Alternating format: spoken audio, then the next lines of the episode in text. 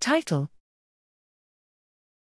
The Effect of Combining Antibiotics on Resistance A Systematic Review and Meta Analysis. Abstract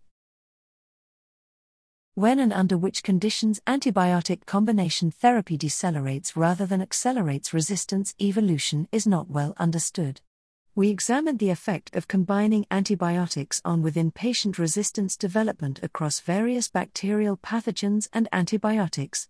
We searched central, Embase, and PubMed for quasi randomized controlled trials, RCTs, published from database inception to November 24, 2022.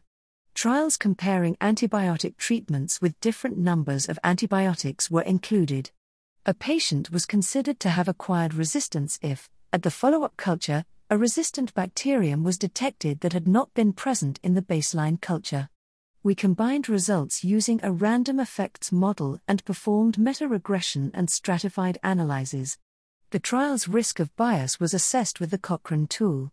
42 trials were eligible and 29, including 5,054 patients, were qualified for statistical analysis. In most trials, resistance development was not the primary outcome and studies lacked power.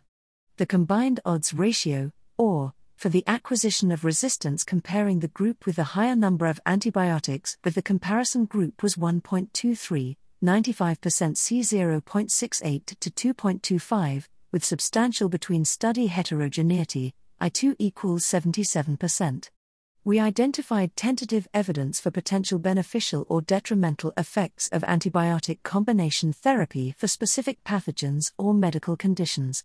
The evidence for combining a higher number of antibiotics compared to fewer from RCTs is scarce and overall, is compatible with both benefit or harm. Trials powered to detect differences in resistance development or well designed observational studies are required to clarify the impact of combination therapy on resistance.